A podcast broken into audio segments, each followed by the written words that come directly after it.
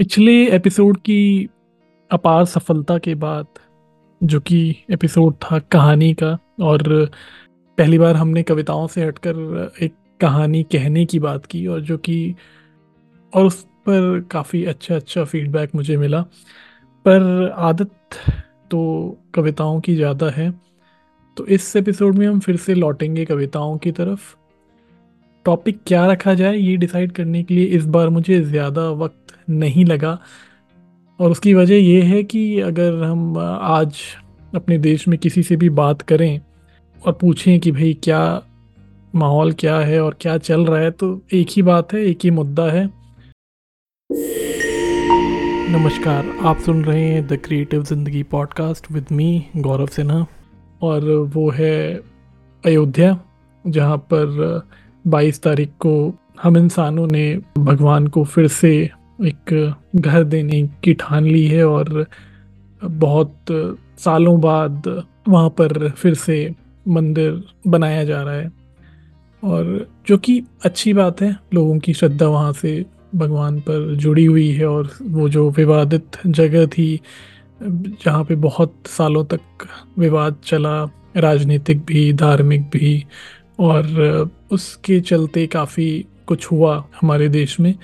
और अच्छी बात यह है कि फाइनली वो अब एक एंड की तरफ़ आ रहा है जो विवाद है। ऐसा हम सोच सकते हैं, जबकि हमें मालूम है कि जो राजनीतिक पार्टियाँ होती हैं, उनको ऐसे ही मुद्दे चाहिए होते हैं। तो अगर एक मुद्दा ख़त्म भी होता है तो उसी में से चार और मुद्दे निकाल लेते हैं हमें उलझाए रखने के लिए। खैर मंदिर बन रहा है और राम जी का बन रहा है तो हमने सोचा कि टॉपिक हम भी भगवान राम को ही रखें। अगर आप इस चैनल को सुन रहे हैं तो पॉडकास्ट तो नहीं, पर डॉक्टर हिमांशु त्रिवेदी की जो किताब है, करवटें, उसमें से तीन कविताएँ हैं जो भगवान राम पर हैं। सीधा सीधा भगवान राम पर नहीं, पर तीन कविताएँ हैं जो कि उनके वनवास जाने की जो शुरुआत होती है, वहाँ से वहाँ से वो कविताएँ भी शुरू होती हैं और उन किरदारों पर है जो कि अक्सर भगवान राम के का जो बड़ा सा एक हमारे मन मस्तिष्क पर जो प्रभाव है उस जो बड़ा सा जो किरदार है उस किरदार के के पीछे कहीं छुप जाते हैं। तो पहली कविता में उनके जो माता थी भगवान राम की कैकई उनके और जो भग, उनके पिता दशरथ के बीच में जो बातचीत है उसके बारे में अच्छी बहुत ही सुंदर पंक्तियाँ लिखी गई हैं। और जो दूसरा भाग है उसमें उसमें उर्मिला, भरत और कैकई इन सब के जो इन सब की जो भावनाएँ हैं खास तौर पर भरत और उर्मिला, उनको शब्दों के माध्यम से पिरोया गया है। और जो तीसरी है वो कैकई को डेडिकेटेड है कि कैकई को क्या लगता था, किस तरह से उनको इस्तेमाल किया गया, अगेन, राजनीति के लिए। और पूरी उम्र उनको जो उन्होंने किया, उसके लिए ताने सहने पड़े और काफ़ी कुछ सुनना पड़ा।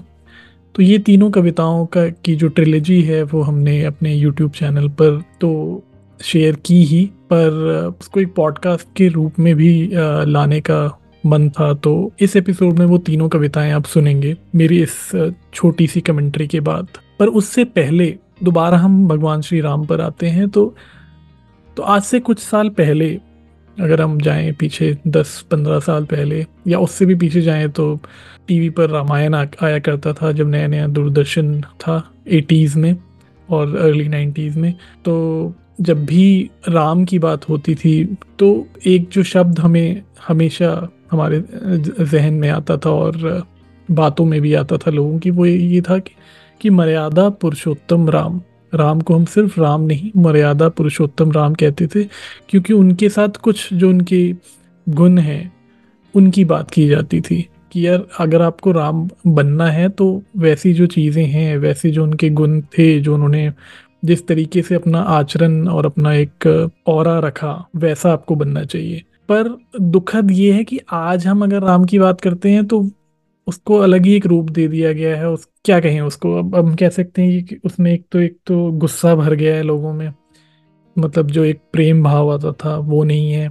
और दूसरा है कि उसका इस्तेमाल राजनीतिक जो प्रोपेगेंडा है, उसके लिए ज़्यादा यूज़ किया जाने लगा है। मतलब जो श्रद्धा वाली चीज़ होती है, उससे दूर छिटक कर राजनीति का जो एक तरीका होता है, राजनीति का कि किस तरह से फ़ायदा उठाया जाए लोगों का। धर्म के नाम पर या फिर मज़हब के नाम पर वो ज़्यादा नज़र आता है बीते कुछ सालों में। ऐसा नहीं है कि ये अभी हो रहा है, ये सदियों से होता आया है, पर अभी अगर मैं हाल फ़िलहाल में देखूँ तो ये कुछ ज़्यादा दिख रहा है लोगों में। उसका नुकसान ये है कि लोग जो भगवान राम की जो जो गुण थे, जिनको हम, हमें बोला जाता था कि ये आपको सीखना चाहिए, उनसे ये एक आदर्श बनना चाहिए आपको उनकी तरह। वो कहीं पीछे हट जाते हैं। पर अच्छी बात ये है कि ये जो मैं बात कह रहा हूँ वो ज़रूरी नहीं है कि हर कोई वैसा ही कर रहा है या उसी भीड़ में ही खो रहा है। आ, अभी भी ज़्यादातर जो मेजॉरिटी है जो ज़्यादातर लोग हैं वो अभी भी भगवान राम को उन्हीं बातों के लिए याद करते हैं और अगर वो राम का नाम लेते हैं तो उसी श्रद्धा से लेते हैं और दूसरों के लिए बुरा ना सोचते हुए लेते हैं अच्छा सोचते हुए लेते हैं। तो जब मैं ये टॉपिक सोच रहा था इस पॉडकास्ट के लिए तो पहले तो सोचा कि कोई स्क्रिप्ट लिखी जाए बट फिर भगवान राम के लिए भी स्क्रिप्ट लिखनी पड़े तो फिर क्या ही बात है, उनके बारे में तो आप कभी भी बात कर सकते हैं। तो स्क्रिप्ट ना लिखते हुए मैंने सिर्फ़ एक वर्ड सर्च किया, मर्यादा पुरुषोत्तम राम। और जो सबसे ऊपर गूगल ने मुझे सर्च करके दिया वो था एक आर्टिकल दैनिक भास्कर का तीन साल पहले का। और उसमें ज़्यादा कुछ नहीं, उसमें सिर्फ़ यही बात की गई है कि ये जो विजयदशमी है, दशहरा है, वो बुराई पर जीत को, का प्रतीक है। और उस आर्टिकल में ये भी है कि क्या वो खास गुण थे जो भगवान राम में थे, जिनकी वजह से वो उन्होंने रावण जैसे शक्तिशाली राजा को हराया था। आर्टिकल में जो चार बातें या चार पाँच बातें कही गई थी, वो पहली तो ये थी कि उनके जो अच्छे गुण थे, जिनकी वजह से उन्हें मर्यादा पुरुषोत्तम भी कहा जाता था भगवान राम को, और जिससे हम प्रेरणा ले सकते हैं, वो एक तो ये था कि खुद एक आदर्श बने। जैसे हम नॉर्मली क्या करते हैं कि हम कंप्लेन करते हैं जिसकी बुराई, उसकी बुराई, और या फिर ब्लेम गेम करते हैं, खेलते हैं कि इसकी वजह से ऐसा हो गया, उसकी वजह से ऐसा हुआ। जो हमारे खुद के डिसीजंस होते हैं, वो हम दूसरों पर थोप देते हैं। तो वो ना करें और खुद एक आदर्श बने, है ना? तो क्योंकि उनके पास शक्तियाँ थी, वो भगवान थे, देवता थे तो वो चाहते तो कुछ भी कर सकते थे, है ना? वो जैसा कि अक्सर आजकल आप देखते हैं लोगों को कि वो बता देते कि मैं तो भगवान हूँ और ठीक है, अब सारी बुराइयाँ ख़त्म करनी हैं तो ठीक है, अब भगवान की बात आप सुने और बुराइयाँ जितनी भी हैं वो ख़त्म कर दें। पर उन्होंने ऐसा नहीं किया, भगवान राम ने एक आम इंसान की ज़िंदगी पूरी बिताई। वो चौदह साल तक वनवास भी उन्होंने निभाया। तो भगवान राम ने खुद, पहले वो चले उस रास्ते पर और जब लोगों ने देखा कि ये खुद जो इनकी जो कथनी और करनी है, वो एक ही है तो लोग भी खुद ब खुद उनके पीछे चल पड़े। तो दूसरी बात जो उस आर्टिकल में है, वो ये है कि अपनी टीम को प्रोत्साहित करना या मोटिवेट करना। और ये जो एक एक जो गुण है, वो बहुत ज़रूरी है किसी भी फ़ील्ड में। अगर आप पढ़ रहे हैं या फिर किसी टीम को लीड कर रहे हैं या फिर ऑफ़िस में आप किसी भी, हम लोग टीम में ही काम करते हैं या फिर आपका कोई किसी सोशल एक्टिविटी में है, वहाँ आप किसी छोटी मोटी टीम को लीड कर रहे हैं, या फिर लीड नहीं भी कर रहे हैं, आप टीम का हिस्सा हैं तो कैसे हमें एक दूसरे को मोटिवेट करना चाहिए?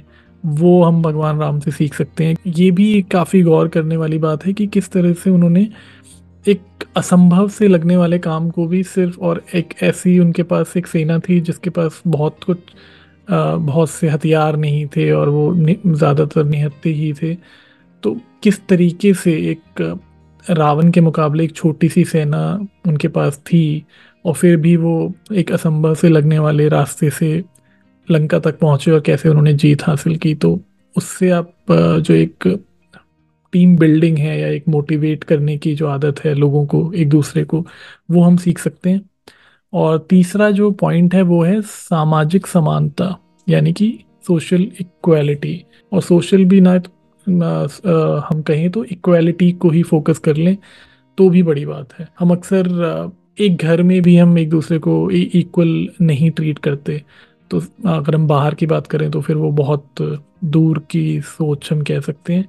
पर अगर हम भगवान राम की बात करें तो वो राजा थे। उनके रास्ते में जो उनका लंका तक का सफ़र था, उसमें जो भी आया, चाहे वो शबरी हो या फिर केवट हो, उन्होंने सबको दिल खोल के गले लगाया था। मतलब उन्होंने कोई भेदभाव नहीं किया कि कोई राज परिवार से है या कोई और कोई गरीब है या कोई कुछ और है। वो सबको बराबर, सबके साथ उन्होंने एक ही तरह का बर्ताव रखा।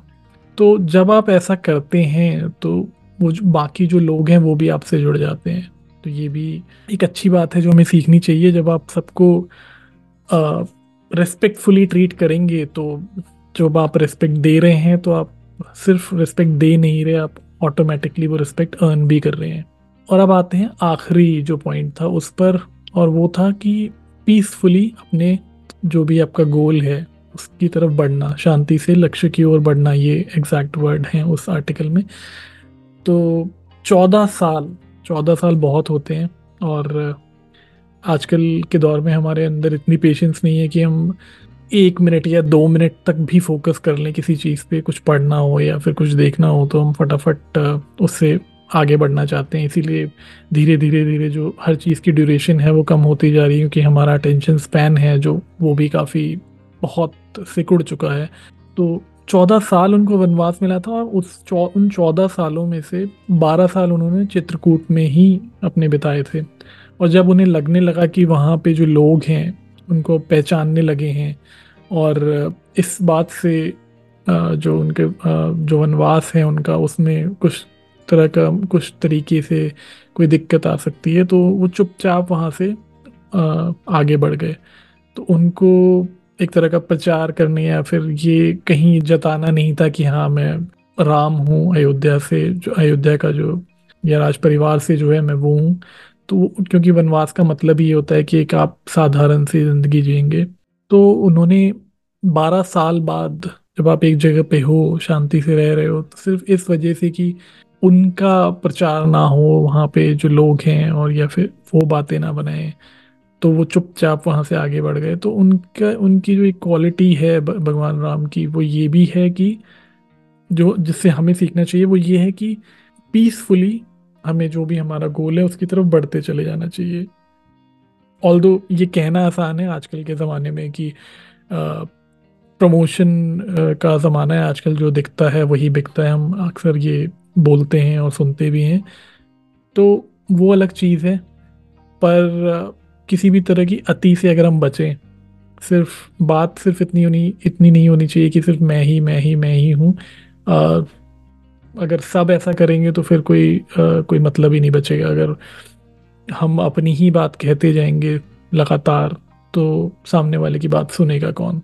तो इसीलिए जो आ, ये जो चार बातें हैं ये हम भगवान राम से हमें सीखनी चाहिए और जो मर्यादा पुरुषोत्तम जो उन्हें जिन जिस नाम से उन्हें जाना जाता है उन गुणों को हमें अपने अंदर लाना चाहिए कोशिश करनी चाहिए लाने की। अब हम बढ़ते हैं कविताओं की तरफ़ और हिमांशु त्रिवेदी की जो किताब है, उसमें जो तीन कविताएँ हैं, वो अब आप सुनेंगे इस पॉडकास्ट के बाकी के हिस्से में। और उम्मीद है आपको ये पसंद आएँगी। शुक्रिया। नमस्कार। मैं डॉक्टर हिमांशु त्रिवेदी, उर्फ़ कलमकारी, अपनी पुस्तक करवटें से एक कविता पढ़ रहा हूँ। वो कविता तीन भागों में है। उसका एक भाग मैं आज आप सबके समक्ष प्रस्तुत कर रहा हूँ। कविता जो है, वो भगवान श्री राम पर है तो वहीं से शुरुआत हो रही है इस कविता की। आइए इसका आनंद लेते हैं।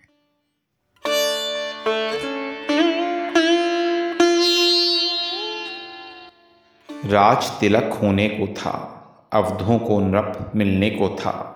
चहु ओर राम, चहु ओर नाम, सुरभित उल्लासित सारा ग्राम।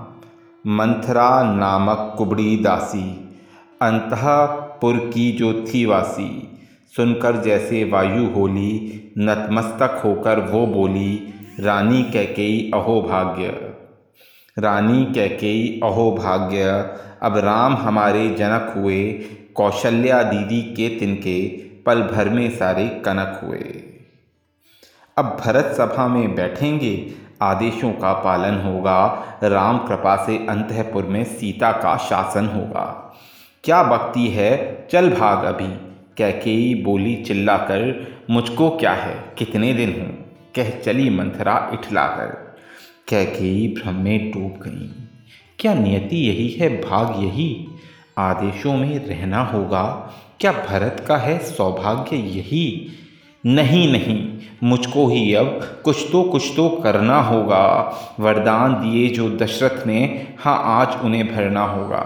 बोली दासी से जा और दशरथ को संदेशा भिजवा दे। को भवन में कैकेयी हैं जाकर उनको बतला दे। दशरथ आए, बोले कैकेयी उठो प्रिय, क्या हुआ तुम्हें? कुछ तो बोलो, मुख तो खोलो। चिंतित अब और न करो हमें। कैकेयी काले कपड़ों में विकराल स्वरूप में बोल पड़ी, वरदान दिए थे जो मुझको, पालन के उनके यही घड़ी। भरत का राज तिलक होगा, वो अवधपति कहलाएगा। चौदह वर्षों को राम लला वन में जीवन बिताएगा। सुन मत खो बैठे अवधपति, और धरा पर सर रख कर बोले, ये स्वप्न महत्व है कैकेयी कह दें कुछ तो मुख तो खोलें। कैकेयी बोली है यही सत्य। पालन इसका करना होगा, जो नहीं किया, जो कहा अभी, प्राणों से मेरे भरना होगा।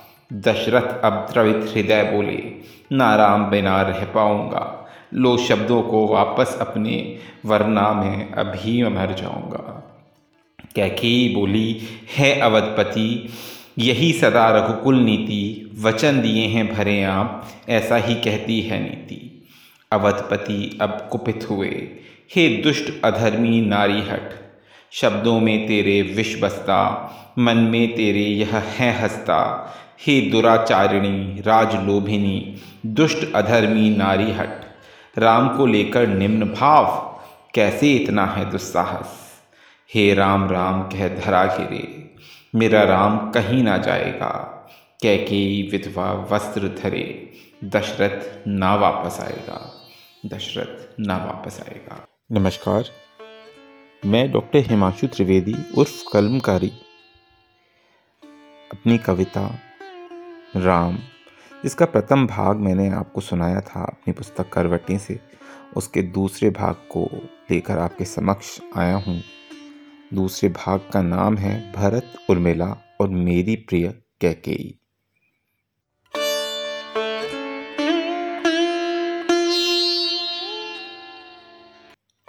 चले वनवास को राम लक्ष्मण जान की।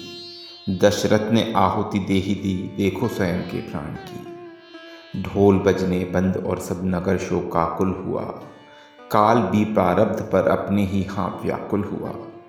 जहाँ देखो, वहाँ नव ही विरह ध्वनि थी बज रही। कौन कह सकता था यह नगरी थी कल तक सज रही। मानुषों का कौन बोले, पक्षी पशु तक रो रहे। द्रुम तरु क्या विटप्पा दप वियोग में सब खो रहे।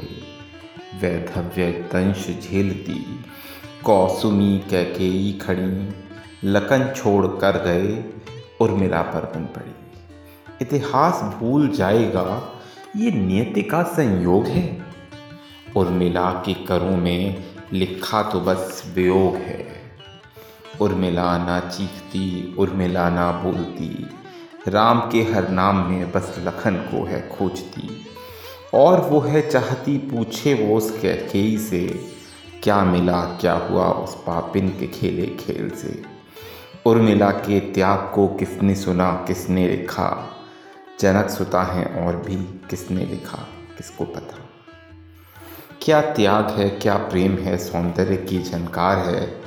उर्मिला एक ज्योत है उर्मिला संसार है। उर्मिला अवसाद की एक है अनूठी कथा सी विरह अग्नि में झुलसती अनबुझी एक व्यथा सी उर्मिला से कह चले, लाखन अवध अब तुम्हारा।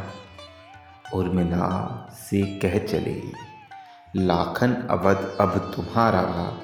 मन से तन से राम का और धन बचा वो तुम्हारा। मकरंद सारा ले गया जैसे भ्रमर हो पुष्प से और कहता जाए, ये उद्यान सारा तुम्हारा। काल की है गत समाया, अवध जैसे श्राप सा। याद जैसे दिलाता भूले हुए किसी पाप का। और देखो, दूर से है पता का फहरा रही।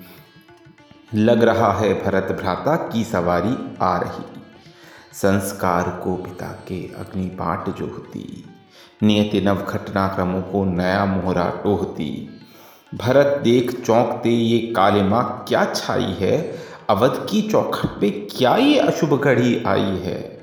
पूछते पूछते कैकेयी से माँ श्वेत वस्त्र किस लिए? बिन टरे सब कुछ कहो ये अस्त्र मेरे किस लिए? क्या हुआ है? कहाँ मेरे पिता क्यों ये शोक है? राम के रहते क्यों शोका कुल बड़ा ये लोक है? राम प्रेम ले चला तेरे पिता को स्वर्ग में। राम प्रेम ले चला तेरे पिता को स्वर्ग में, कामनाएँ बाधिकाएँ हैं सदा अपवर्ग में। राम वनवासी हुआ, अब पग में ना कोई रोध है। तू बनेगा अवधपति, क्या तुझे इसका बोध है? बोलती कई मांगे वर्थे मैंने जानकर, क्या पता था बन पड़ेंगे वो पति के प्राण पर। आलाल आलाल। आलाल मेरे भरत, अब तू मोह ना कर स्वजन का। विध्वंस सारा हो गया, अब समय है ये सृजन का। भरत का तो रक्त जैसे रक्त जैसे जम गया, और समय जैसे जहाँ था वहीं वैसे थम गया। विश्वास की जो नींव थी, आघात उस पर कर दिया। हाय कह के ही अभागी, तूने ये क्या कर दिया? आज से माता नहीं, तू आज से भक्ति नहीं। मुझको डिगा दे प्रण से मेरे, ऐसी है शक्ति नहीं। सौम्य रूपों में छुपी साक्षात कलुष कालिनी। देख कर ही मृत्यु आ जाए जो ऐसी नागिनी। राक्षसी तू, चंडिका तू, काल का अवतार तू। भरत माता नाम की तू, अवध की संहार तू। तू ही है यमदूतनी, तू ही नरक का द्वार है। तू अवध पर काल का कुंठित निठुर प्रहार है। आज से अनाथ मैं लेकर रहा हूँ अवज्ञा, तुझको नहीं दिखलाऊँगा मुख। यही मेरी प्रतिज्ञा। तुझको नहीं दिखलाऊँगा मुख, यही मेरी प्रतिज्ञा। इतिहास याद करेगा, इस भरत के संवाद को क्षमा युग ना करेगा। कह के इस आघात को क्षमा युग ना करेगा। कह के इस आघात को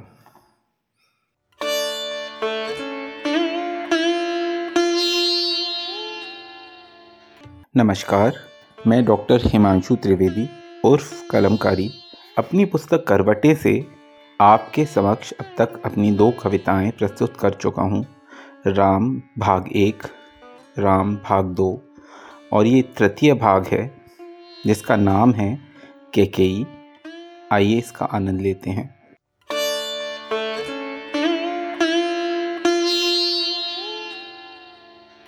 कुत्सित कुलक्षणा क्रूर कालिमा हूँ।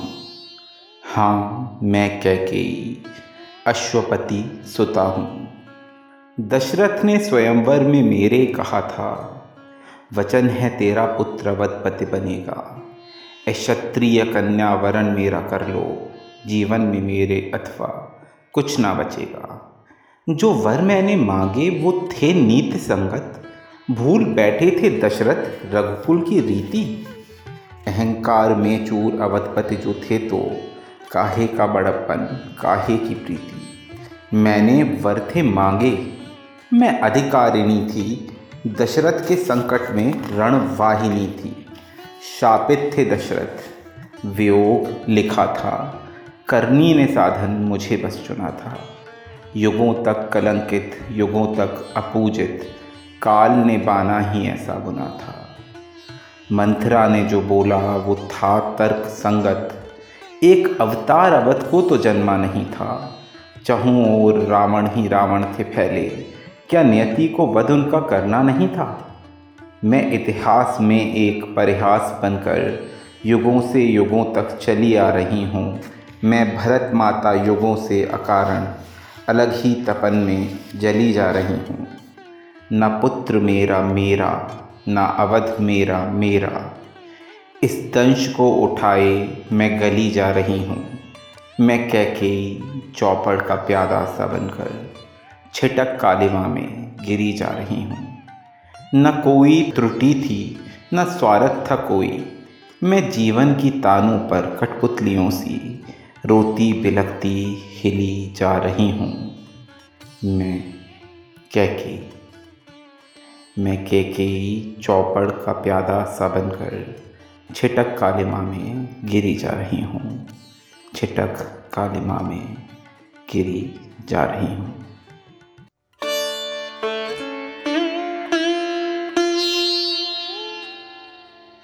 धन्यवाद सुनने के लिए।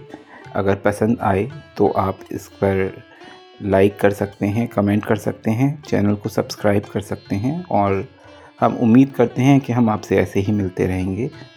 जय श्री राम, धन्यवाद। आप सुन रहे थे the creative Zindagi podcast with Gaurav Sinha